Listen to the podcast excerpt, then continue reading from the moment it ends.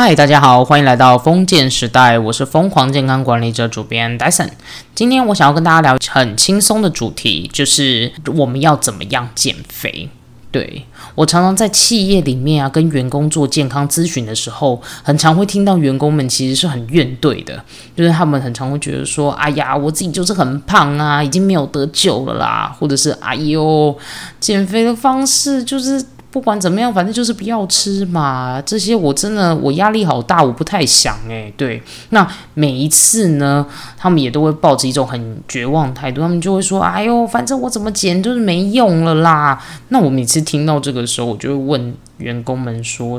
那你是怎么样减肥的啊？”那他们就会蹦出说：“就是哎呀，就是少吃一点嘛，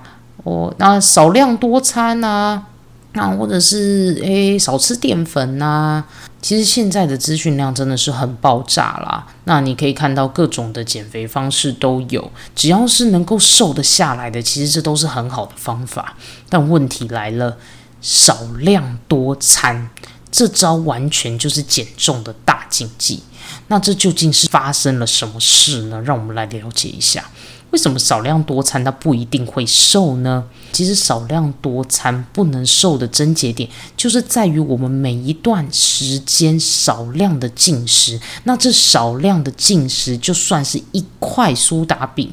它都有可能会减少你燃烧脂肪的这一件事。为什么啊？上面这段话其实需要带到的就是肝糖的产生这件事。肝糖是什么啊？肝糖就是肝脏里面的碳水化合物。当我们一个人吃越多碳水化合物的时候，它就会去储存在肝糖里，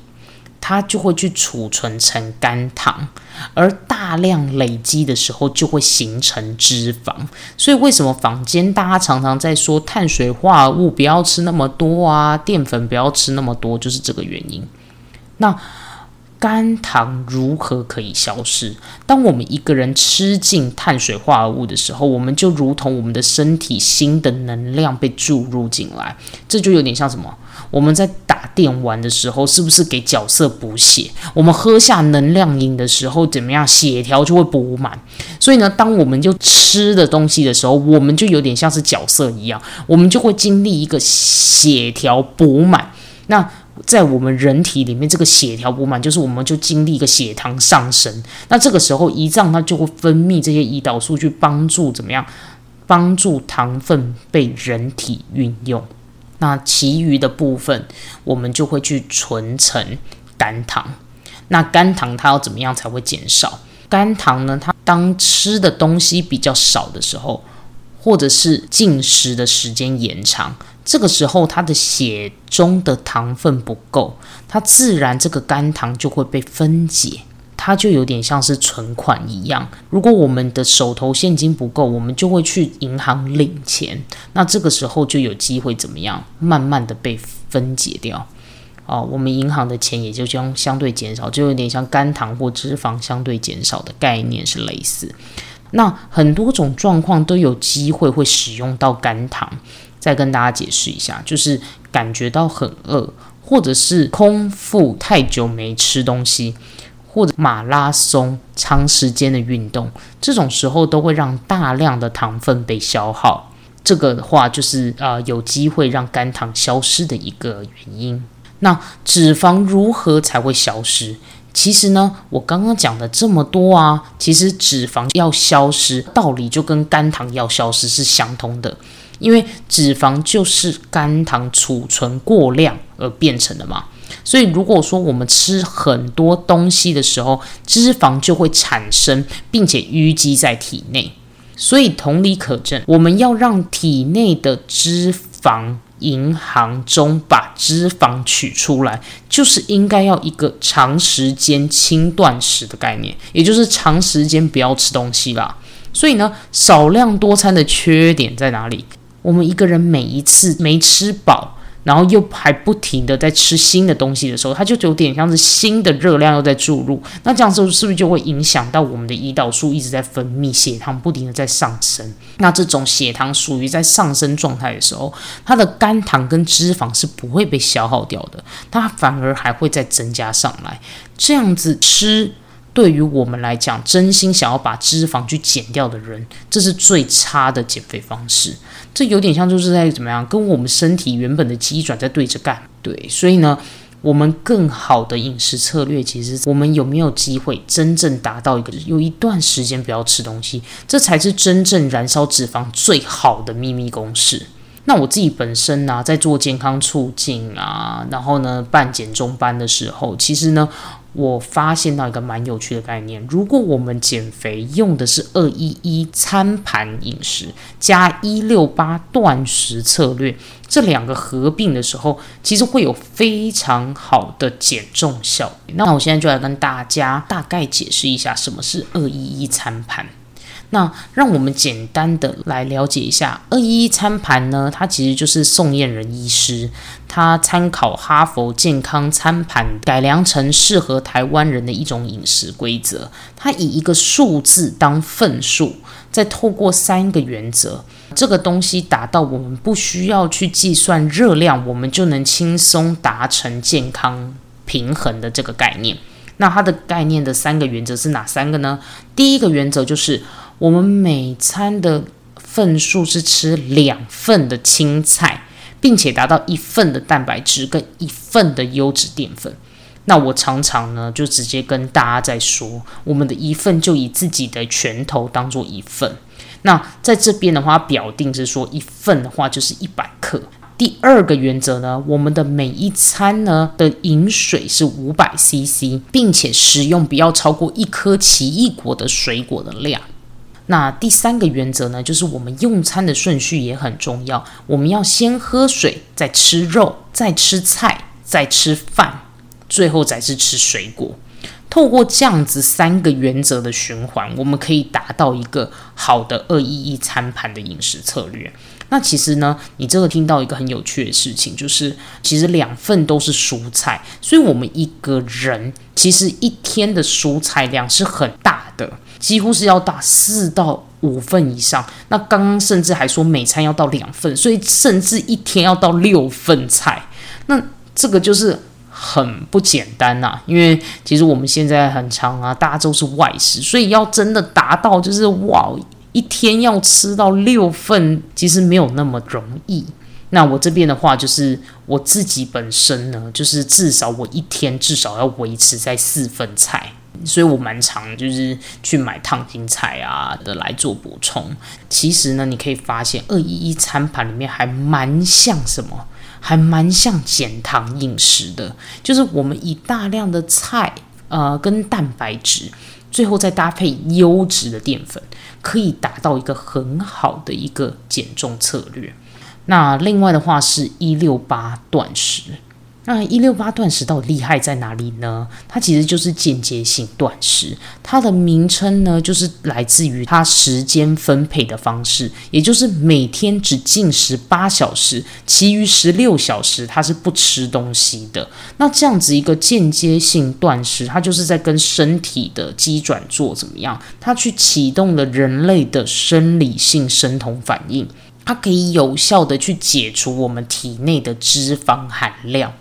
这就好比说，其实这种研究里面有看出说，这个间接性断食最重要的就是它可以有效的帮助我们的脂肪量很大幅的下降，也就是这样我们就可以变瘦。那168我们到底要怎么吃呢？所以我们要透过像这样子一个轻断食的策略，身体至少是处于14小时的空腹状态的时候，我们才有可能把葡萄糖跟肝糖消耗完毕，而达到一个很好的燃烧脂肪的减重效果。但我这边呢，要先提醒一下大家，如果要真的要做到168饮食这个部分啊，其实如果只吃2餐，但是每一餐呢却又吃的特别的多，或者是想要报复性的饮食，也就是说呢，我因为只能吃2餐，那我就开始吃的特别的多的时候，那我们这样子是没有办法瘦下来的哦，这样是没有办法瘦下来的。那反而是怎么样？反而是我们是每一餐那要合理的去控制份数的范围，才会达到就是减重的效果。那一般来讲啊，168饮食蛮适合像上班族或者是泡芙人。那我在多次的减重班里面就有看到大家在运用我所谓的刚刚说到的211减糖饮食餐盘策略，再加上168断食搭配的时候，这个时候是瘦得最快的。但是有一个重点哦，为什么我说上班族，尤其是那种朝九晚五这种上班族，其实呢他搭配168，因为他生活很规律嘛，所以呢168搭配上面是很方便的。那如果是像是轮班，就是有可能晚上才上班的，那如果说你们想要透过168饮食这样子来瘦身的话，其实就真的需要好好的来看一下你的时间要怎么样做搭配。那另外的话呢，最后一点小原则也要提醒大家，如果说是在做8小时内的进食，我们也要很注意不要大吃大喝，另外要避免一些高热量油炸品、精致淀粉或者是零食甜点这些。所以呢我才会说嘛，168饮食如果可以搭配像211餐盘这样子的一个饮食减糖饮食的策略的时候，其实就是可以达到真的怎么样很不错的减重效果。 OK， 但我这边的话呢还是要先呼吁一下大家哦，通常我们在做间歇性断食啊，我们一般还是会建议说我们可以以半年到1年之间为维持。那如果说要做长时间的话，不建议做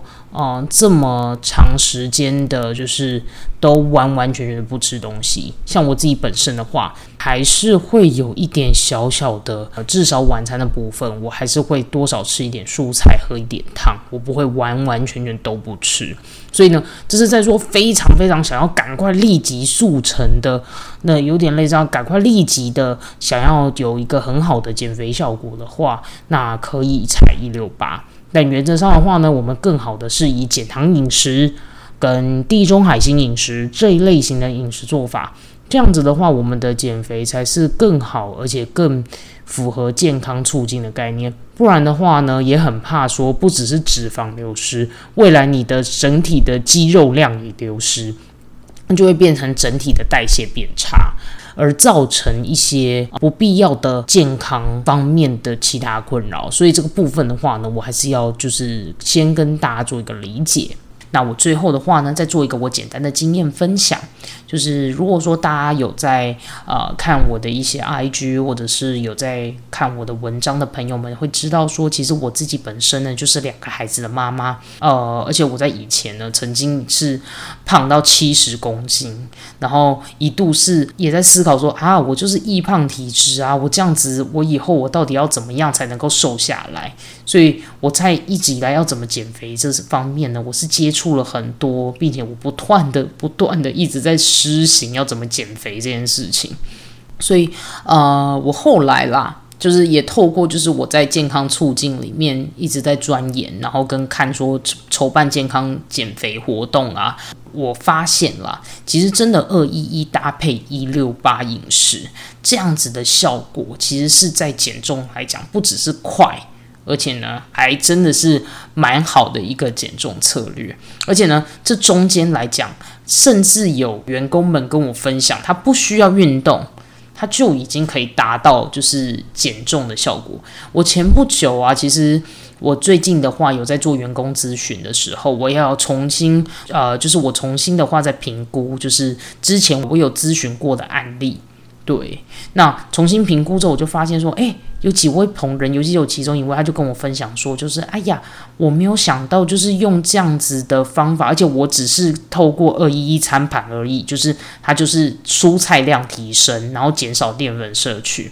他就已经瘦了7-8公斤，他还没有完全。然后他说，他的晚餐他就已经不吃淀粉了，对，然后他透过这样，他就瘦7-8公斤，他觉得很惊讶。所以呢其实这个方法是真的还蛮有用的。那我自己本身啦，因为我自己以前我在减肥的时候，我会很注意就是我自己怎么吃嘛，那我还蛮注重说我的至少我1个礼拜7天里面，我会维持大概3到4天我是不吃晚餐的。对，我那段时间很认真在减的时候就是这样，就是我不吃晚餐，那我的早上跟午餐的部分我就尽量都是以菜比较多，那淀粉是当配菜，然后蛋白质吃一份这样子。然后如果说我晚餐真的很饿，那我会喝汤，而且汤是喝一些清汤，像是蛋花汤啊、豆腐汤啊、青菜汤这一类的，然后搭配烫青菜。所以呢，我大概就是都走一个很减糖饮食的策略，对，也有点像211餐盘。我自己在怀孕的时候也是一样，是透过减糖饮食的方式来吃。我之后的集数我会分享说，就是我在怀孕的时候我是怎么吃的，我是怎么样来计较我的体重。那还是一样透过就是这些方式，就是尤其是我更秉持211餐盘的原则。结果呢，我的小朋友也都是很健康的生出来，而且呢体重也一定是有达标到2500克以上的。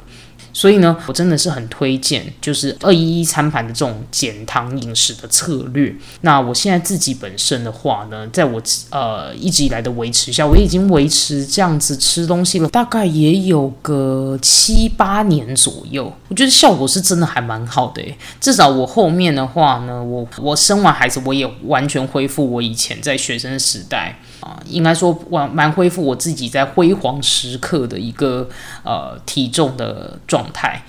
我现在的话就是呼吁大家啦，其实减重或者是维持一个健康的生活方式，它就有点像是你最后真的养成习惯慢慢来的一种健康饮食的方式，对，而且它会让你真的是身体整个会变得很不一样。所以呢，真的如果想要减肥，没有那种很快我要一夕就看到成果，或者是我要马上急救，突然间要马上瘦5来10来公斤，这都是相对比较难的。而你透过慢慢的，你像是有点像马拉松式慢慢的去跑的时候，你会慢慢的累积你自己的轻盈以及健康的体态啦。我就是比较偏向是维持自己生活的习惯比较合适。那最后的话呢，如果说对于就是各类健康促进啊、管理类的议题感兴趣，那我也欢迎朋友们呢可以私讯我，告诉我你喜欢的健康议题。